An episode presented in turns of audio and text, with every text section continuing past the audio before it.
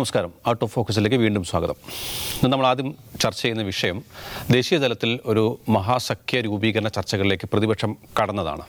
കർണാടക തെരഞ്ഞെടുപ്പ് വിജയത്തിന്റെ പശ്ചാത്തലത്തിലാണ് ദേശീയ തലത്തിൽ വരുന്ന ലോക്സഭാ തെരഞ്ഞെടുപ്പ് മുൻപ് ഒരു മഹാസഖ്യം രൂപീകരിക്കാനുള്ള ആലോചനകൾ പ്രതിപക്ഷ നേതൃത്വം കൈക്കൊണ്ടത്. കോൺഗ്രസ് തന്നെ ഈ ചർച്ചകൾക്ക് മുൻകൈ എടുക്കുകയാണ്. അടുത്ത ആഴ്ചയോടുകൂടി ഇതുമായി ബന്ധപ്പെട്ട് പ്രതിപക്ഷ കക്ഷികളുടെ യോഗം ചേരുകയും ചെയ്യും.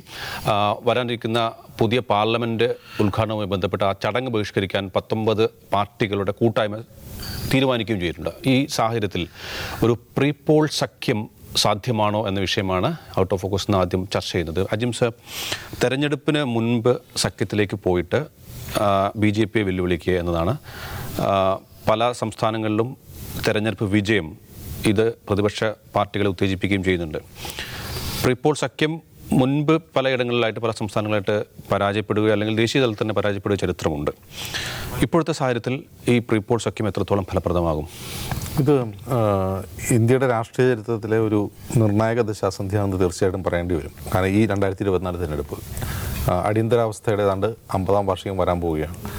അടിയന്തരാവസ്ഥ അമ്പതാം വാർഷികം ആയിരത്തി തൊള്ളായിരത്തി എഴുപത്തി മൂന്നിലാണ് നമ്മൾ ഇപ്പോൾ നമ്മൾ വായിക്കുന്ന ഈ ജെ പി മൂവ്മെന്റ് ജയപ്രകാശ് നാരായണന്റെ മൂവ്മെന്റ് അപ്പോൾ ആ മൂവ്മെന്റിന്റെ ഒരു തുടർ ഫലമായിരുന്നു അടിയന്തരാവസ്ഥയായിട്ട് വന്നത്. നമ്മൾ ശ്രദ്ധിക്കേണ്ട ഒരു കാര്യം ഈ അടിയന്തരാവസ്ഥയ്ക്കെതിരായിട്ടുള്ള മൂവ്മെന്റും അതുപോലെ ഈ J P movement J P movement എന്ന് പറഞ്ഞാൽ ഇന്ദിരാഗാന്ധിയുടെ സ്വേച്ഛാധികാര ഭരണത്തിനെതിരെ അഴിമതിക്കെതിരെ ഉയർന്നു വന്ന ഒരു രാഷ്ട്രീയ മൂവ്മെന്റാണ് അത് രണ്ടും വന്ന് ബീഹാറിൽ നിന്നാണ്. ഇവിടെ നമ്മൾ ശ്രദ്ധിക്കുക നിതീഷ് കുമാറും ബീഹാറിൽ നിന്നാണ് വരുന്നത്.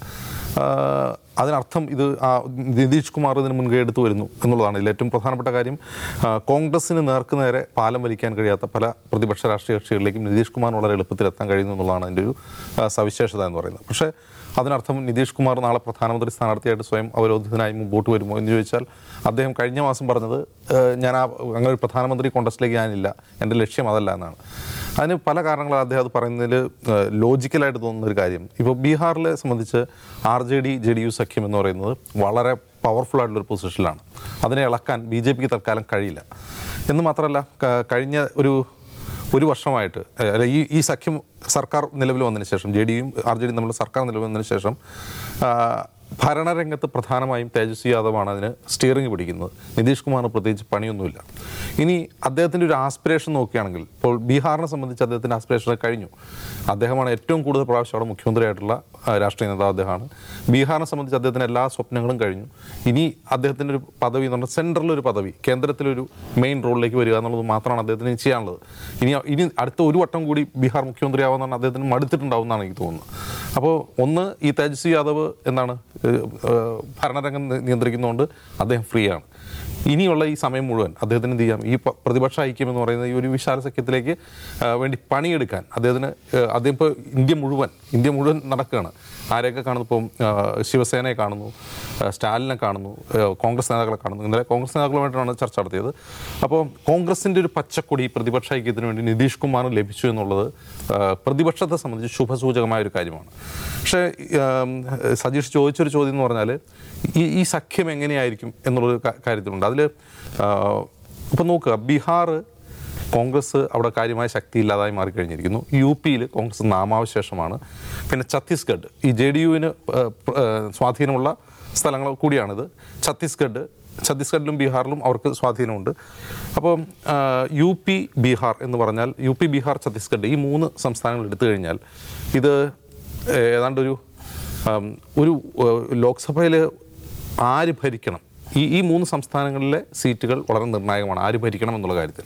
ഇപ്പോൾ മുന്നൂറിലധികം സീറ്റ് ബി ജെ പിക്ക് ഉണ്ടെങ്കിൽ അത് ഒരു ഇരുന്നൂറിലേക്കെങ്കിലും കൊണ്ടുവരാൻ ഒരു ഇരുന്നൂറിലേക്കെങ്കിലും കൊണ്ടുവരാൻ ഈ മൂന്ന് സ്റ്റേറ്റുകളിലെ പ്രതിപക്ഷ നീക്കം സഹായിക്കുമെന്നൊരു കണക്കൂട്ടലുണ്ട് ഇപ്പോൾ യു പിയിൽ നോക്കുക യു പിയിൽ സമാജ്വാദി പാർട്ടിയും ബി എസ് പിയും തമ്മിൽ ഒരു സഖ്യം ഉണ്ടാക്കാൻ കഴിയും. അവിടെ കോൺഗ്രസിനേക്കാൾ പ്രാധാന്യം ഈ രണ്ട് കക്ഷികൾ രണ്ട് പ്രതിപക്ഷ കക്ഷികളാണ്.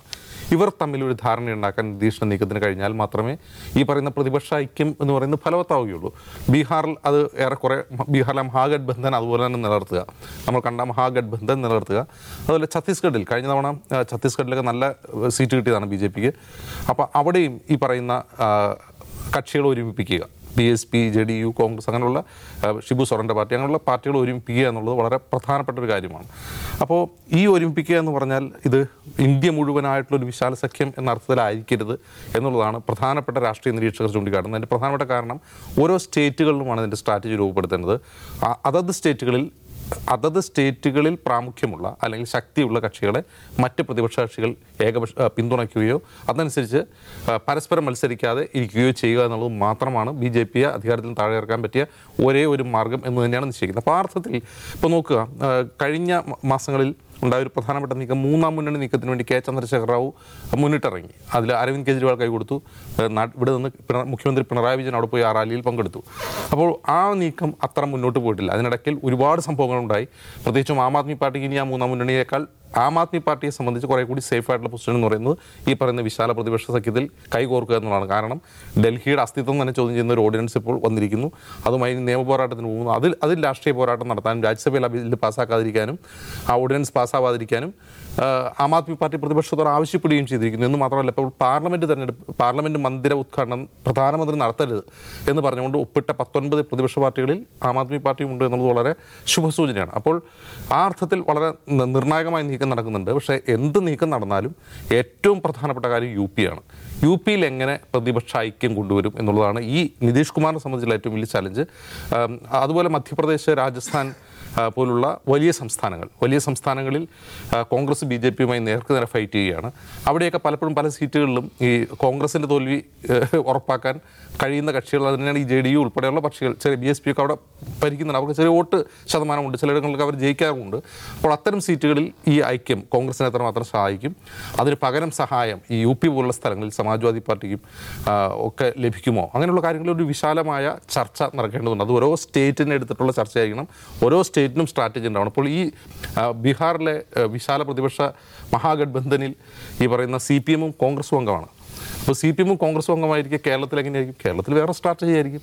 അപ്പോൾ അത് വെച്ചിട്ട് ബി ജെ പി പ്രചാരണം നടത്തുമെന്ന് വെച്ചാൽ പ്രചാരണം നടത്തട്ടെ എന്ന് പറയാം. അത്തരം പൊളിറ്റിക്സിലേക്ക് പോകാതെ റിയൽ ഇഷ്യൂസുമായി ഇങ്ങനൊരു ഐക്യത്തോടെ മുന്നോട്ട് പോയി കഴിഞ്ഞാൽ തീർച്ചയായിട്ടും ബി ജെ പി അധികാരത്തിൽ നിന്ന് പുറത്തു പോകുന്ന കാര്യത്തിൽ യാതൊരു തർക്കമില്ല പക്ഷെ അത് ഇപ്പോഴും അതൊരു എന്റെ ഒരു പ്രിമിറ്റീവ് സ്റ്റേജിലാണ് എന്ന് പറയേണ്ടി വരും. നിഷാദ് ഇത് സാധ്യമായ എല്ലാ പരീക്ഷണങ്ങളും നടത്തി പ്രീപോൾ സഖ്യം ഫലപ്രദമാവുകയും ബി ജെ പിയെ അധികാരത്തിൽ നിന്ന് പുറത്താക്കാൻ കഴിയുന്ന ഒരു മെജോറിറ്റി കിട്ടിയാലും സർക്കാർ രൂപീകരണത്തിലേക്ക് എത്തുന്ന രീതിയിൽ വളരെ സീരിയസ് ആയ ഇടപെടൽ ഈ പ്രീപോൾ സഖ്യത്തിന്റെ ഭാഗത്തുണ്ടാകും. പല സംസ്ഥാനങ്ങളിലും പരസ്പരം ചേരിതിരിഞ്ഞ് അടിക്കുന്ന കക്ഷികളാണ്. അപ്പം ബി അജിംസ് പറഞ്ഞ ഉത്തർപ്രദേശിൽ സമാജ്വാദിയും ബി എസ് പിയും സഖ്യമാണെങ്കിൽ പോലും അവർ തമ്മിലൊരു പോരുണ്ട്. ബംഗാളിൽ കോൺഗ്രസും തൃണമൂലും തമ്മിലുള്ള പ്രശ്നമുണ്ട്. കേരളത്തിൽ ആണെങ്കിൽ സി പി എം കോൺഗ്രസ് അങ്ങനെ പല സ്റ്റേറ്റുകളിൽ ഇങ്ങനെ ചേരിതിരിഞ്ഞ് അടിപിടി കൂടിക്കൊണ്ടിരുന്ന ആൾക്കാരാണ് ഒരു പ്രീപോൾ സഖ്യത്തിലേക്ക് പോവുകയും ഒരുപക്ഷെ അധികാരം കിട്ടാവുന്ന ഒരു മെജോറിറ്റിയിലേക്ക് പോവുകയും ചെയ്യുക. ഒരു പ്രവചനമാണ്. പക്ഷെ അങ്ങനെ ആയാൽ പോലും സർക്കാർ രൂപീകരണം ഉൾപ്പെടെയുള്ള കാര്യങ്ങളിലേക്ക് പോകുമ്പോൾ അതേ ഗൗരവത്തിൽ ബി ജെ പിയെ പുറത്താക്കുന്ന അതേ ഗൗരവത്തിൽ മുന്നോട്ട് പോകാൻ ഈ പാർട്ടികൾ കഴിയും. അത്രത്തോളം വളരെ സിൻസിയർ ആയിട്ടുള്ള ഒരു സഖ്യമായിട്ട് തോന്നുന്നുണ്ട്. അല്ല അത് ഈ കാര്യത്തിൽ ഇപ്പോൾ ഒരു പ്രീപോൾ സഖ്യം ഉണ്ടാക്കാൻ വേണ്ടി എല്ലാ സാധ്യതകളും പ്രയോജനപ്പെടുത്തി ചർച്ച നടത്തുന്ന ആളുകൾ അക്കാര്യത്തിൽ ഒരു പരിഹാരം ഉണ്ടാക്കുമായിരിക്കും. ഞാൻ പറയുന്നത് എന്തായാലും ഈ ഈ അധികാരത്തിന് വേണ്ടി നേതൃസ്ഥാനത്തിന് വേണ്ടി പ്രധാനമന്ത്രി മോഹത്തെ മുന്നിൽ വെച്ചുകൊണ്ടുള്ള തർക്ക വിതർക്കങ്ങളുടെ ഒരു കാലം കഴിഞ്ഞു എന്ന് തോന്നുന്നു ഇത് കാണുമ്പോൾ കാരണം കഴിഞ്ഞ തവണ ബംഗാളിൽ ഉപതെരഞ്ഞെടുപ്പ് നടന്ന് കോൺഗ്രസ് വിജയിച്ച സമയത്ത് ഞാൻ ഇനി ഒരു സഖ്യത്തിനുമില്ല. എന്റെ സഖ്യം ജനങ്ങളുമായി മാത്രമാണ് എന്ന് പ്രഖ്യാപിച്ച് ഞാൻ ഒറ്റയ്ക്കാണ് നിൽക്കുക എന്ന് പ്രഖ്യാപിച്ചു മമതാ ബാനർജി. അവർ ബി ജെ പിയുമായിട്ട് ഓപ്പൺ ഫൈറ്റ് നടത്തുന്ന ഏറ്റവും ശക്തമായ പ്രതിപക്ഷത്തെ സാന്നിധ്യമാണ്. പക്ഷേ അവർ ഈ പുതിയ ഇനീഷ്യേറ്റീവ് വന്ന ശേഷം അവർക്ക് ബി ജെ പി അപ്പുറത്തും മറ്റെല്ലാവരും ഇപ്പുറത്തുമായിരിക്കും എന്നൊരു സ്റ്റേറ്റ്മെന്റ് നടത്തി കഴിഞ്ഞു. മമതാ ബാനർജിയെ പോലെ ഒരാൾ അത്തരം ഒരു സ്റ്റേറ്റ്മെന്റ് നടത്തുന്നത് പ്രതിപക്ഷ ഐക്യത്തെ സ്വപ്നം കാണുന്ന മനുഷ്യർക്ക് രാഷ്ട്രീയ പാർട്ടികൾക്ക് വലിയ ശുഭസൂചനയും ഊർജവും നൽകുന്ന കാര്യമാണ്. അരവിന്ദ് കെജ്രിവാളും കോൺഗ്രസും തമ്മിലുള്ള പ്രശ്നം നമുക്കറിയാം. പക്ഷേ അരവിന്ദ് കെജ്രിവാൾ പുതിയ രാഷ്ട്രീയ പ്രതിസന്ധികളെ അഭിമുഖീകരിക്കുന്ന കാലത്ത് മാക്സിമം കോംപ്രമൈസ് എന്ന മൂഡിലേക്ക് വന്നിരിക്കുകയാണ്. കോൺഗ്രസുമായി ഏത് തരത്തിലുള്ള സഹകരണത്തിനും സഹായത്തിനും അദ്ദേഹം തയ്യാറാണ്. അവരുടെ പാർട്ടി ഐക്യത്തെക്കുറിച്ച് മാത്രം സംസാരിക്കുകയും അതുമാത്രം സ്വപ്നം കാണുകയും ചെയ്യുന്നു. നിതീഷ് കുമാറിനെ പോലെ ബി ജെ പി ചേരിയിലുണ്ടായിരുന്ന ഒരാൾ ഇപ്പുറത്ത് വന്ന് ഇതിന്റെ മുഴുവൻ നായകസ്ഥാനം ഏറ്റെടുക്കുന്നു. ഇപ്പം മമതാ ബാനർജി കഴിഞ്ഞ അഞ്ച് സംസ്ഥാനങ്ങളിലെ തെരഞ്ഞെടുപ്പിന്റെ സമയത്തോ അതിന് മുമ്പ് പശ്ചിമ ബംഗാളിലെ ഇലക്ഷൻ സമയത്തോ ആഞ്ഞു പരിശ്രമിച്ച ഒന്നാണ്. ഈ ഈ സഖ്യം സഖ്യം ഉണ്ടാക്കൽ. പക്ഷേ അതെവിടെ എത്തിയില്ല. പക്ഷെ നിതീഷ് കുമാർ അതിന്റെ നായകസ്ഥാനത്തേക്ക് വരുന്നു. സ്വാഭാവികമെന്നോണം കക്ഷികളുടെ ഒരു വലിയ എന്താ പറയുന്നത് ഒത്തുചേരൽ നമ്മൾ കാണുന്നു.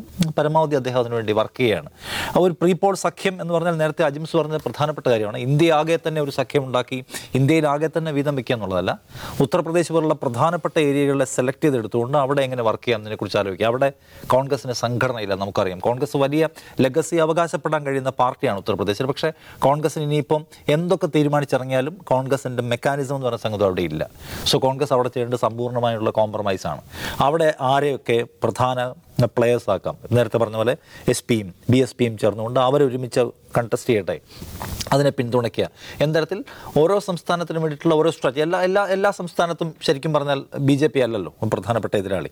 അപ്പോൾ അതത് സംസ്ഥാനങ്ങൾക്കൊപ്പിച്ചുള്ള സ്ട്രാറ്റജി ഉണ്ടാക്കി അതിനൊപ്പിച്ച് നിൽക്കാൻ കഴിയും വിധത്തിൽ വളരെ കമ്മിറ്റഡ് ആയിട്ടുള്ള ഒരു ഒരു ഒരു ഒരു ഫോഴ്സായി പ്രതിപക്ഷ ചേരി മാറുക എന്നുള്ളത് അത്യാവശ്യമാണ്. അല്ലാതെ ശിഥിലീകരിക്കപ്പെട്ട് മത്സരിച്ച് വിജയിക്കാൻ കഴിയുന്ന അന്തരീക്ഷം ഏതാണ്ട് ഇല്ലാതായി കഴിഞ്ഞിരിക്കുന്നു. കേവലമായ പ്രധാനമന്ത്രി മോഹത്തിന്റെ പേരിൽ വിഘടിച്ചു മത്സരിക്കാനും വാശി തീർക്കാനുമാണെങ്കിൽ ആർക്കും ആർക്കും അധികാരം കിട്ടാതിരിക്കുകയും ഫെഡറലിസം തന്നെ വലിയ വിപത്ത് നേരിടുന്ന സമയത്ത് ഈ സംസ്ഥാനങ്ങളിലെ ഏകശക്തിയായി തുടരാമെന്ന മോഹത്തിന് പോലും തിരിച്ചടിയേൽക്കും. അതെല്ലാവർക്കും മനസ്സിലാവുകയാണ്. ബി ജെ പി വരികയാണ് എല്ലായിടത്തേക്കും. ബംഗാളിൽ മാത്രമായി നിൽക്കാം. അല്ലെങ്കിൽ ഒഡീഷയിൽ മാത്രമായി നിൽക്കാം. അല്ലെങ്കിൽ തെലങ്കാനയിൽ മാത്രമായി നിൽക്കാം എന്ന മോഹം പോലും വലിയ ദൂരത്തിലുള്ള ആക്രമണം നേരിടുന്ന സമയത്ത് എല്ലാവരും അതിന്റെ പ്രാധാന്യം മനസ്സിലാക്കുന്നുണ്ട്. പക്ഷേ ഇങ്ങനെ ഒരു വളരെ ലൈറ്റ് മൈൻഡഡ് ആയിട്ട് നിൽക്കുന്ന പാർട്ടികളൊക്കെ ഉള്ളൂ. അവരെയൊക്കെ ഒരുമിപ്പിക്കാൻ ഈ പ്രീപോൾ സഖ്യം പ്രധാനമാണ്. കാരണം അത് കഴിഞ്ഞാൽ പിന്നെ എന്താ സംഭവിക്കുക പറയാൻ പറ്റില്ല. പക്ഷെ ബി ജെ പിയുടെ കയ്യിൽ ഇപ്പോഴും അതിന് ഒരുപാട് സാധ്യതയുണ്ട്. എല്ലാവരെയും ഇപ്പോൾ കൂട്ടുക എന്ന് പറഞ്ഞാൽ നേരത്തെ പറഞ്ഞ പോലെ പല കക്ഷികളെയും ഇപ്പോഴും ചന്ദ്രബാബു നായിഡു ഇപ്പോൾ എൻ ഡി എയുടെ സഖ്യകക്ഷിയായി തിരികെ പോകാൻ ആഗ്രഹിക്കുന്നു. ശിരോമണി അക്കാലിതൾ തിരികെ പോകാൻ ആഗ്രഹിക്കുന്നതിന്റെയൊക്കെ സൂചനകൾ നൽകി കഴിഞ്ഞു. എന്ന് വെച്ചാൽ ബി ജെ പിക്ക് ബി ജെ പിയുടെ കയ്യിൽ ഇ ഡിയും സി ബി ഐയും പലതരം ആയുധങ്ങളും ഉണ്ട്. മായാവതിക്ക് എന്താണ് സംഭവിച്ചതെന്ന് നമ്മൾ കഴിഞ്ഞ തെരഞ്ഞെടുപ്പ് കാലത്ത് കണ്ടതാണല്ലോ. അപ്പോൾ ഈ പ്രതിപക്ഷ പ്രീപോൾ സഖ്യത്തെ ഉണ്ടാക്കാനുള്ള ശ്രമത്തെ ബി ജെ പി എങ്ങനെ കൈകാര്യം ചെയ്യാൻ പോകുന്നു. അതിനെ തകർക്കാൻ ബി ജെ പി എന്തുമാത്രം പണിയെടുക്കാൻ പോകുന്നു? ബി ജെ പി അതിനകത്ത് എന്തുമാത്രം ട്രോജൻ കുതിരകളെ സ്ഥാപിക്കാൻ പോകുന്നു? എന്നതുപോലെയുള്ള ചോദ്യങ്ങൾ കൂടിയുണ്ട്. കാരണം ബി ജെ പി അങ്ങനെ ഒരു ചില്ലറ കക്ഷിയല്ല. ചില്ലറ അവർക്ക് ഈ സംഘാടനത്തെ നിശ്ചയമായും ഭയപ്പെടുന്നുണ്ടാവും. കാരണം അതാണ് അവർക്ക് നേരിടാൻ ഏറ്റവും വലിയ ത്രട്ട് കാരണം ചിതറിക്കിടക്കുന്ന പ്രതിപക്ഷ കക്ഷികളുടെ ഐക്യമില്ലായ്മയും അങ്ങനെ ചോർന്നു പോകുന്ന കരുത്തുമാണ് അവരുടെ എക്കാലത്തെയും കരുത്ത്. അതേസമയം അവർക്ക് മുപ്പത് ശതമാനത്തിന് മുകളിൽ മാത്രം വോട്ട് ബാങ്കുള്ള അപ്പുറത്ത് മൊത്തം ഒരു ഏകീകരണം ഉണ്ടായി എന്തായിരിക്കും? അതിനെ പൊളിക്കാൻ ബി ജെ പി നന്നായി പണിയെടുക്കും. സോ അതിനെ എന്തുമാത്രം സൂക്ഷ്മതയോടെയും എന്താ തന്ത്രജ്ഞാനത്തോടെയും കൈകാര്യം ചെയ്യുന്നു എന്നതിനെ അടിസ്ഥാനപ്പെടുത്തിയിരിക്കും ഇത്. എന്താ ഒരു നിശ്ചയമായും ഒരു ഒരു പ്രീപോൾ സഖ്യം അനിവാര്യമാണ്. അത് പക്ഷേ ഈ പറഞ്ഞ പോലെ ഓരോരുത്തരും എന്താണ് വേണ്ടത് എന്ന നിലയ്ക്ക് എന്നതിനെ മുൻനിർത്തിയാണ്. നിതീഷ് കുമാർ ഒരുപക്ഷെ അതിന് കഴിഞ്ഞേക്കും. കാരണം അതിന്റെ സൂചനകൾ നമ്മൾ കാണുന്നു. എല്ലാ കക്ഷികളുമായിട്ട് സംസാരിക്കാനും എല്ലാവരിൽ നിന്നും ശുഭസൂചകമായ ഒരു പ്രതികരണം ലഭ്യമാക്കാൻ അദ്ദേഹത്തിന് പറ്റുന്നുണ്ട്. ഓക്കെ ഏതായാലും നിലവിലെ രാഷ്ട്രീയ സാഹചര്യം മനസ്സിലാക്കിക്കൊണ്ട് അതിശക്തമായ ഒരു റിപ്പോർട്ട് സഖ്യത്തിലേക്ക് പ്രതിപക്ഷത്തിന് പോകാൻ കഴിയുമോ എന്നാണ് ഇനി അറിയാനുള്ളത്. നമുക്ക് രണ്ടാമത്തെ വിഷയത്തിലേക്ക് കടക്കാം. കൈക്കൂലിക്കാരിലെ കോടിപതികൾ എന്നതാണ്. ഇന്ന് ഇന്നലെയാണ് ആ വാർത്ത വന്നത്. ഇന്നത് കുറെ കൂടി ഡെവലപ്പ് ചെയ്തിട്ടുണ്ട്. പാലക്കാട് പാലക്കയം വില്ലേജ് ഓഫീസിലെ ഫീൽ ഫീൽഡ് അസിസ്റ്റന്റ് ആയിട്ടുള്ള സുരേഷ് കുമാർ എന്ന വ്യക്തിയാണ് വാർത്ത പ്രാധാന്യത്തോടെ ഇപ്പോൾ നമുക്ക് മുന്നിലുള്ളത്. അദ്ദേഹം വലിയ തോതിൽ കൈക്കൂലി വാങ്ങി. ഏതാണ്ട് ഒരു കോടിയോളം രൂപ കൈക്കൂലി പണമായി അദ്ദേഹത്തിന്റെ പക്കലുണ്ട് എന്നാണ് വിജിലൻസ് കണ്ടെത്തി കഴിഞ്ഞിരിക്കുന്നത്. അദ്ദേഹം വാങ്ങാത്ത കൈക്കൂലികളില്ല എന്നാണ്. തേനുണ്ട് കുടംപുളിയുണ്ട് എന്ത് പുഴുങ്ങിയ മുട്ട വരെ അദ്ദേഹം കൈക്കൂലിയായി വാങ്ങിയിട്ടുണ്ടെന്ന വാർത്തകളാണ് പുറത്തു വരുന്നത്. പതിനേഴ് കിലോയോളം നാണയങ്ങൾ അദ്ദേഹം താമസിച്ചിരുന്ന ലോഡിൽ നിന്ന് പിടിച്ചെടുത്തിട്ടുണ്ട്. ജോലി സമയത്തെല്ലാം അദ്ദേഹത്തിന്റെ സർവീസ് കാലത്ത് ഉടനീളം എല്ലാ ദിവസവും ഒരുപക്ഷെ കൈക്കൂലി വാങ്ങി എന്ന് തന്നെയാണ് വിജിലൻസിന്റെ കണ്ടെത്തൽ. അജിംസ് ഇതൊരു വല്ലാത്ത കൈക്കൂലി കഥയാണ്. അതായത് ജോലി ചെയ്യുന്നതിന് കൈക്കൂലിക്ക് എന്ന രീതിയിൽ തന്നെയാണ് അദ്ദേഹത്തിന്റെ പെരുമാറ്റം. വരുന്ന വാർത്തകൾ അനുസരിച്ചാണെങ്കിൽ ഒരു ദിവസം പോലും അദ്ദേഹം കൈക്കൂലി വാങ്ങാതിരുന്നിട്ടില്ല. അതായത് ഒരു മയത്തിലൊക്കെ വാങ്ങിയായിരുന്നെങ്കിൽ പിടിക്കില്ല. എന്നാണ് സജീഷ് പറഞ്ഞത്. ഞാൻ അതിനെ വേറൊരു രീതിയിലാണ് കാണുന്നത്. അയാൾ വ്യക്തിപരമായിട്ട് എനിക്ക് തോന്നുന്നത് ഈ കൈക്കൂലിയോട് അഡിക്റ്റ് ആയിട്ടുള്ള ഒരു മനുഷ്യനായിരിക്കും. കാരണം നല്ല സീനിയർ ആയിട്ടുള്ള ഒരു വില്ലേജ് അസിസ്റ്റന്റ് ആണല്ലോ അദ്ദേഹം. കുറേ നാൾ ജോലി ചെയ്തു. അപ്പോൾ കൈക്കൂലി വാങ്ങി ശീലമായി. അതൊരു ശീലമാക്കി എന്ത് കിട്ടിയാലും വാങ്ങുക. കൈക്കൂലി വാങ്ങിയിട്ടേ എന്തെങ്കിലും സേവനം ചെയ്തു കൊടുക്കുമെന്ന് തീരുമാനിക്കുക എന്നുള്ളത് ഒരു ഒരു വ്യക്തിയുടെ സ്വഭാവമായിട്ട് കണക്കാക്കാം. ഞാൻ മനസ്സിലാക്കുന്ന ഈ പാലക്കയം എന്ന് പറഞ്ഞ സ്ഥലത്തിന് ഒരു പ്രത്യേകതയുണ്ട്. അത് ഈ വനവുമായിട്ട് ചേർന്ന് കിടന്ന സ്ഥലമാണ്.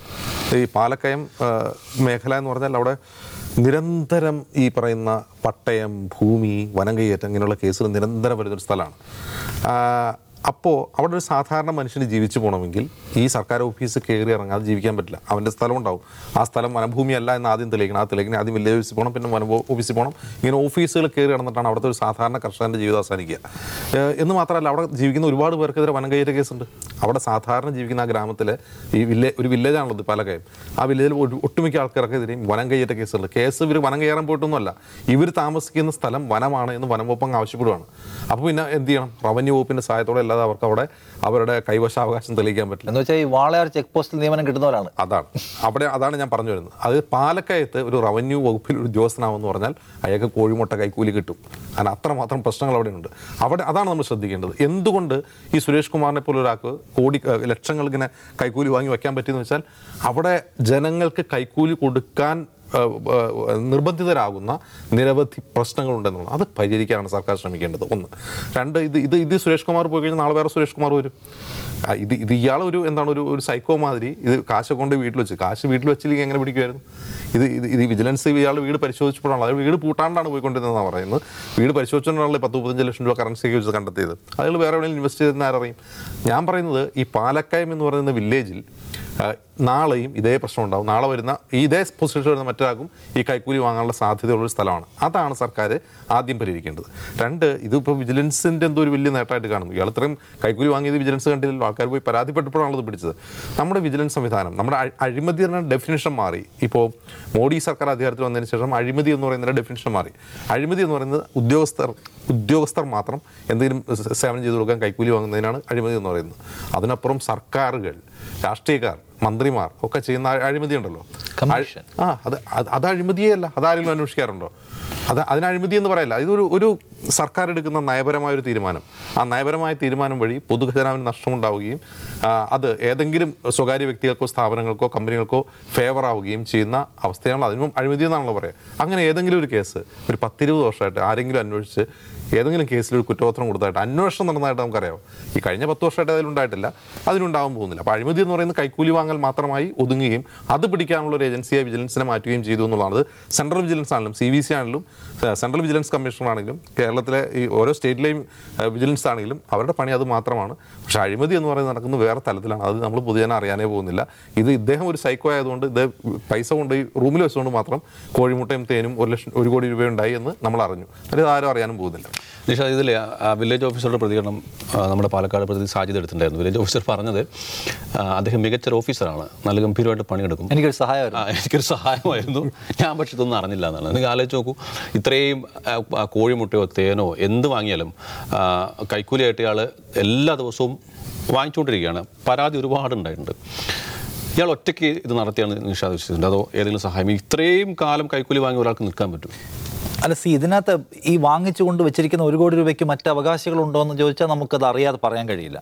പക്ഷേ ഇയാൾ ദുരൂഹമായി ആരാലും അറിയപ്പെടാതെ കൈക്കൂലി മേടിച്ചുകൊണ്ടേ മേടിച്ചുകൊണ്ടേയിരിക്കുകയായിരുന്നു വില്ലേജ് ഓഫീസറോ അയാളുടെ തലപ്പത്തിരുന്ന് ആരും അറിഞ്ഞില്ല എന്നത് ഒട്ടും വിശ്വാസയോഗ്യമായിട്ടുള്ള ഒട്ടും ഡൈജസ്റ്റിംഗ് ആയിട്ടുള്ള ഒരു കാര്യമല്ല. കാരണം ഇദ്ദേഹം പിടിക്കപ്പെടുന്ന സമയത്ത് നമ്മുടെ മാധ്യമ ലേഖകന്മാർ അവിടുത്തെ ആളുകളോട് ചോദിക്കുമ്പോൾ എല്ലാവരും പറയുന്നത് ഇയാൾ എന്തുമാത്രം എന്തിനും കൈക്കൂലി മേടിക്കുന്ന ഒരാൾ. കാരണം ഇയാൾ ജീവിതത്തിൽ എന്ത് ചെയ്യണമെങ്കിലും കൈക്കൂലി. വീട്ടുകാർക്ക് വല്ലതും ചെയ്ത് കൊടുക്കണേ പോലും കാരണം അത്രയും അഡിക്റ്റ് ആയപ്പോൾ ഒരാളാണ്.